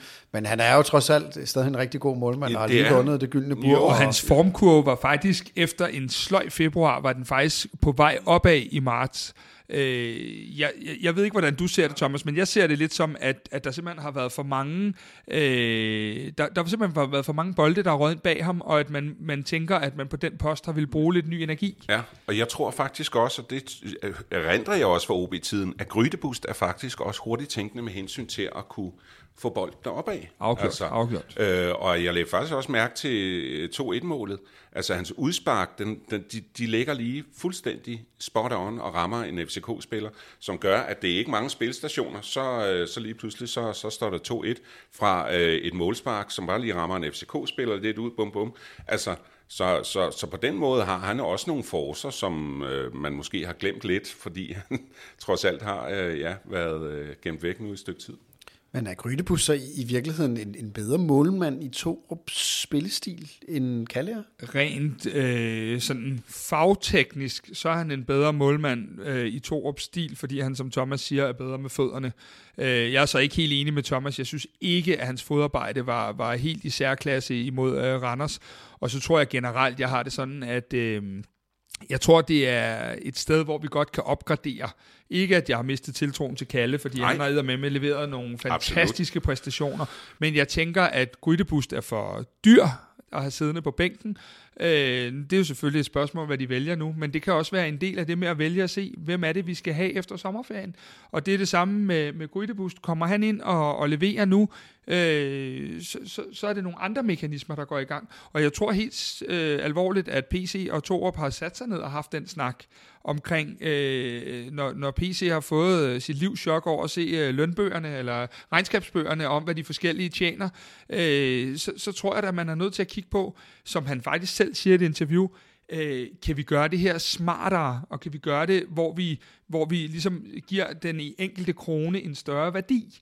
Og det tror jeg er nogle af de ting, de kigger på nu. Og det er jo en grydebuster, det er en Sanka, og der er nogle forskellige spillere, hvor vi skal have set nu, er det nogen, der, der skal være her efter sommerferien? Men selvom det kan synes meget lang tid siden, at vi mødte Manchester United, så er det jo i år dag jo ikke så lang tid siden, hvor vi jo så en, en Kalle, der jo virkelig ja, ja. Altså, havde et, et topniveau, der var, der var helt outstanding. Og jeg, jeg vil godt indrømme, at det er noget tid siden, vi har, vi har set det, mm. men det er jo ikke lang tid siden, så, så øh, altså, var det rigtigt at sætte ham af? Altså... Altså, øh, jeg har det jo lidt sådan, at det er jo der, hvor fodbold bliver så trivielt på en eller anden måde, fordi det var rigtigt, fordi vi vandt 2-1.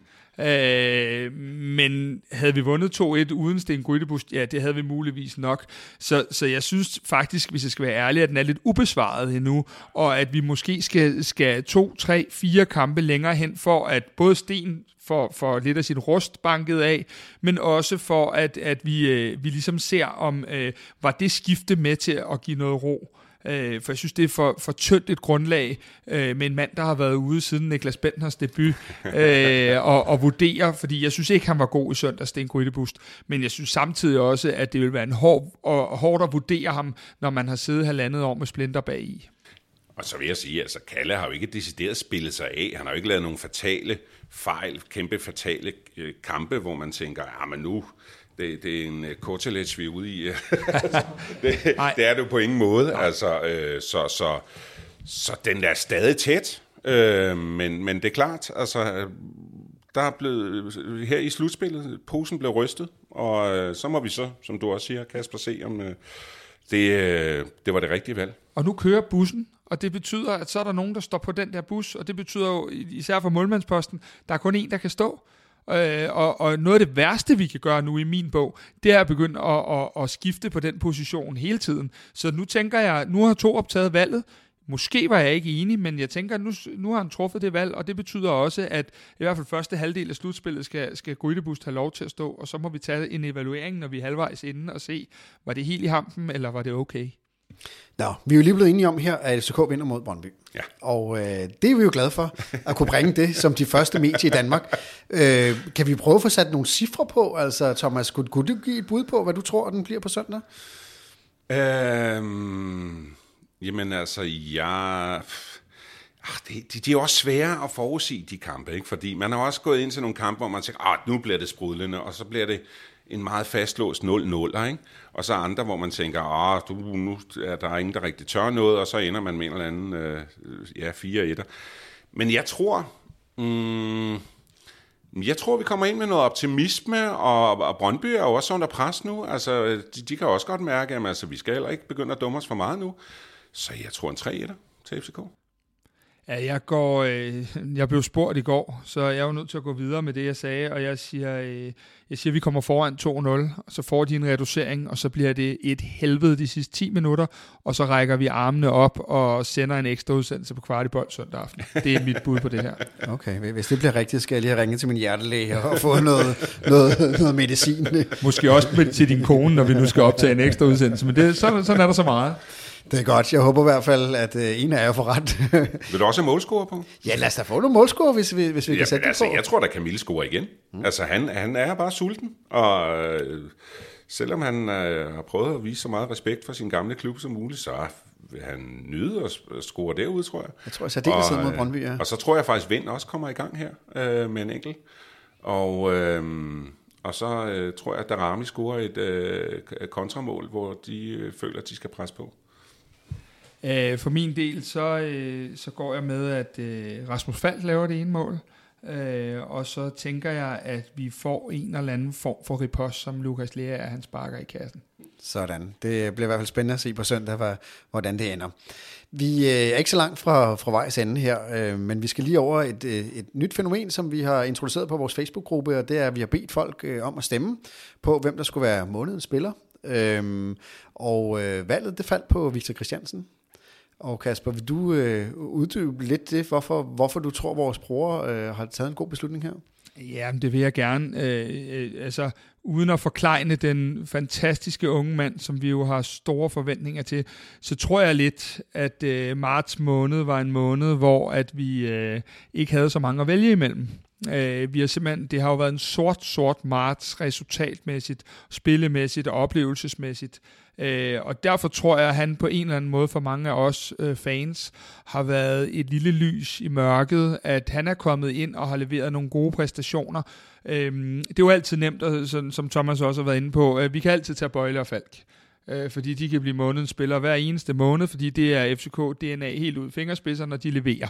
Men jeg tænker også, at folk nok har kigget lidt på, at øh, her kom der lige pludselig en ind, vi ikke havde regnet med, og leveret noget, noget godt, og så må jeg sige, når jeg sidder og set klubhuset, øh, når han sidder og fortæller om, og har lyst til at blive anfører for FC København og så videre, så er der et eller andet inde i mit allerinderste hjerte, der, der lige får en lille tik omkring Thomas Delaney og, og hele den historie, han har været der siden han var fire år, og det kan vi bare godt lide.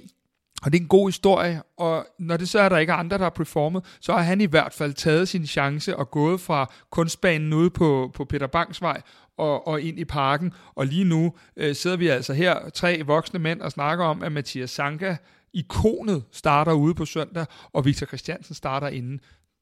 En offset, altså. Ja, det er i hvert fald en imponerende rejse, han har taget meget hurtigt. Øhm, afstemningen her øh, foregik inde øh, på vores Facebook-gruppe, så hvis du ikke er medlem af den, så øh, lægger vi et link til, til den i shownoterne, og så kan du melde dig ind, hvis du gerne vil være med til at, at præge debatten omkring FCK. Og en anden ting, man også kan se, apropos Victor Christiansen, det er jo, vi laver et interview med ham på, på fredag, øh, ud fra tieren, og det lægger vi også op i vores, i vores Facebook-gruppe, øh, lige så snart det er lavet. Øh, og så vil vi selvfølgelig høre ham om den rejse, han har taget, som har gået meget stærkt. Det er, i hvert fald, det, det er i hvert fald fornavn, dig, som, øh, det er ja. i hvert fald fornavn, ja. som jeg efterhånden øh, råber en del gange. Ja, det må man sige. Vi har fået et helt Victor-hold, ikke? Ja. Og så apropos navn, du skal råbe, altså hvad, hvad har været de, de sværeste navne for dig igennem tiden at, at komme igennem? ja, lad os bare sige, at der har været nogle østeuropæiske hold, som ikke har ja. været helt lette. Og så, øh, altså når vi snakker øh, modstandere, og så er der jo selvfølgelig, øh, tror jeg, som alle øh, griner af dengang, Soterius Papagiannopoulos. ja. Men jeg synes jo faktisk, det er lidt unfair, når vi sidder og spørger Thomas, fordi han får alle de nemme. Han har jo droppet Donatas og Sotirios. Det er sgu også andre, der står med balladen. Ja, står med balladen og råber efternavn. Vincevicius og, og Papagiannopoulos. det er kun lige med udskiftninger eller advarsler, at jeg lige også øh, må træde Må, til med efternavnet. Ikke? Så det vil jeg nok sige, det var den største spiritusprøve. Men altså, jeg vil sige, og det har jeg også altså, talt med ham om uh, til, til et par mesterskabsfester, at mit favoritnavn at have råbt op i FCK-regi, som bare, du ved, det svinger bare godt, og det, det, det er Sippo Sisso! Suma! ja. det, det, det ligger bare godt. Det må man sige. Nu taler du om mesterskabsfester. Det er jo øh, noget tid siden, vi, vi har oplevet det. Du har oplevet mange af dem øh, mm. i din 25-årige karriere. Og det er faktisk det sidste, vi skal runde programmet af med her, og det er ligesom lige perspektivet. Øh, hvor står FCK i guldduellen?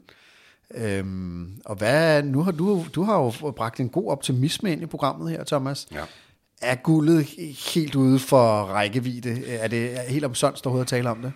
Altså, jeg så jo øh, Randerskampen som det altafgørende for, om jeg tænkte, okay, så må vi bare eksperimentere resten af sæsonen, og så prøve at se, hvad, hvad, hvad, hvad, hvad, hvad kan vi lege med her, og så, altså, jeg vil sige, at min optimisme øh, er steget betragteligt øh, efter, efter kampen i mandags. Øh, det er klart, vi er stadig under kæmpe pres, og det har vi selv bragt os i. Øh, der skal ikke mange uafgjorte til, så kan man allerede sige, jamen altså. Og det har denne her sæson jo også været sådan lidt lige pludselig, uh, så, øh, så var man lidt op at køre, og så bare, og så var man tilbage igen og sige, åh oh, nej. Og så lidt op igen, og så, og det kan det her slutspil selvfølgelig også være, men, men jeg har en eller anden underlig mavefornemmelse om, at, at det bliver så tæt øh, til allersidst faktisk, øh, som øh, om det så lige bliver med os, der kan drille Midtjylland igen, ligesom øh, det var så godt ikke godt nok guldmedaljer, men der kan jeg huske, der var de godt nok med, da vi tog sølvmedaljerne, øh, og, og, og Glenn sad og, og græd over på en, ved en stolpe. Øh, om det så bliver det igen... Øh, altså, jeg, jeg tror bare, det bliver et mega spændende slutspil, og, og jeg håber selvfølgelig, øh, det bliver svært, men, men der er en eller anden underlig mavefornemmelse af, at det bliver i hvert fald en top 2. Sådan. Thomas, mavefornemmelser for mesterskabsslutspil. Det kunne næsten være titlen på en bog, men øh, hvad siger du, Kasper? Vi, vi har talt det op, og vi har talt ned, og vi har været helt oppe og sagt, vi var ikke langt fra, og så har vi været helt nede og afskrevet det. Men nu, nu har vi jo siddet så mange uger og afskrevet alting, så jeg, jeg tænker bare, at, at når nu Thomas sidder, øh, så tænker jeg, at han har været speaker i 25 år derinde. Hvis han har en mavefornemmelse, så skal jeg selvfølgelig gå med den. Øh, så derfor har jeg faktisk lidt, at jeg ser det lidt som værende øh, last action Ja. øh, på, i weekenden. Øh, kan vi få en AGF og en FC København sejr, så samler vi den top i hvert fald en lille smule, og vi kunne have en hel uge frem mod næste kamp, hvor at vi alle sammen begynder at gå ude i det københavnske forår og snuse en lille smule til, og der vil i hvert fald blive den der hvad nu hvis igen det kræver lige en perfekt runde, så kan vi måske snakke, men procentmæssigt er vi langt nede. Det er vi. Men jeg, jeg tror bare også igen, og det er det psykiske spil, det her med, som du siger, jamen altså, den her næste runde er faktisk, det var den også her mod Randers, men den er rigtig vigtig, fordi, jamen altså, kan vi lige pludselig komme lidt tæt på igen, så er der nogle af de andre hold, der tror jeg begynder at sige, oh, hvad sker der her? Nu er vi altså i slutspillet. Øh, det her, det, det, det, det, nu, nu er det, det begynder at, at gælde, ikke? Og, og vi kommer fra baghjul.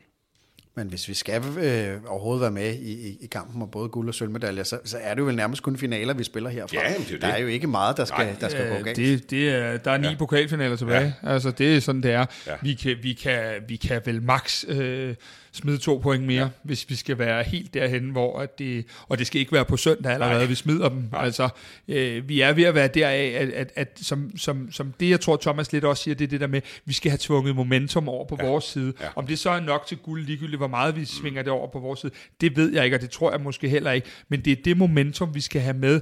Øh, og Victor Fischer sagde det faktisk rigtig fint. Vi skal vinde slutspillet. Og det er egentlig en meget god ting, for vinder vi slutspillet, jamen så er der også en, en chance for, at vi spiller med om de pladser, der er, er, er, er sjovest af naturens årsag, men så tager vi det også med ind i næste sæson. Nemlig. Så jeg tror, at der ligger nogle, nogle facetter i at få tvunget stolpe ind. Vi kunne sige, at vi startede i 95 sidst med at få, få, få den redning, og, og, og at vi ikke spiller 2-2. Og det er der, vi skal til at tvinge kampen over, og det gør vi kun ved hårdt arbejde øh, og, og godt spil, som vi så i første halvleg. Thomas Høgh Henriksen, jeg håber ikke, du synes, det har været hårdt arbejde at være med i vores podcast. Nej, Det har i hvert fald været en kæmpe fornøjelse at have dig med. det har været sjovt at sidde og, og, og, og, og nørde FCK på den her måde. Altså, det, det og, er dejligt. ikke, og ikke fordi det ikke er hyggeligt at sidde i dit køkken, men vi håber på en eller anden måde snart, at vi kan få lov at komme tilbage på stadion og høre din stemme, mens vi står og drikker fadøl, og du arbejder hårdt med at, med at holde styr på det. Nu skal du dog ikke ringe rundt til samtlige stadion til Danmark mere, men der går ud fra, at der er masser at holde styr på, øh, når man sidder der. der, hvor du sidder. Det er der, men der er, altså, der er mile, mile vid forskel fra at sidde og spike nu, uden tilskuer til, at vi har et dejligt, sådan godt fyldt parken. Tusind tak, fordi du var med, og øh, rigtig held og lykke til, alle sammen øh, på søndag mod Brøndby.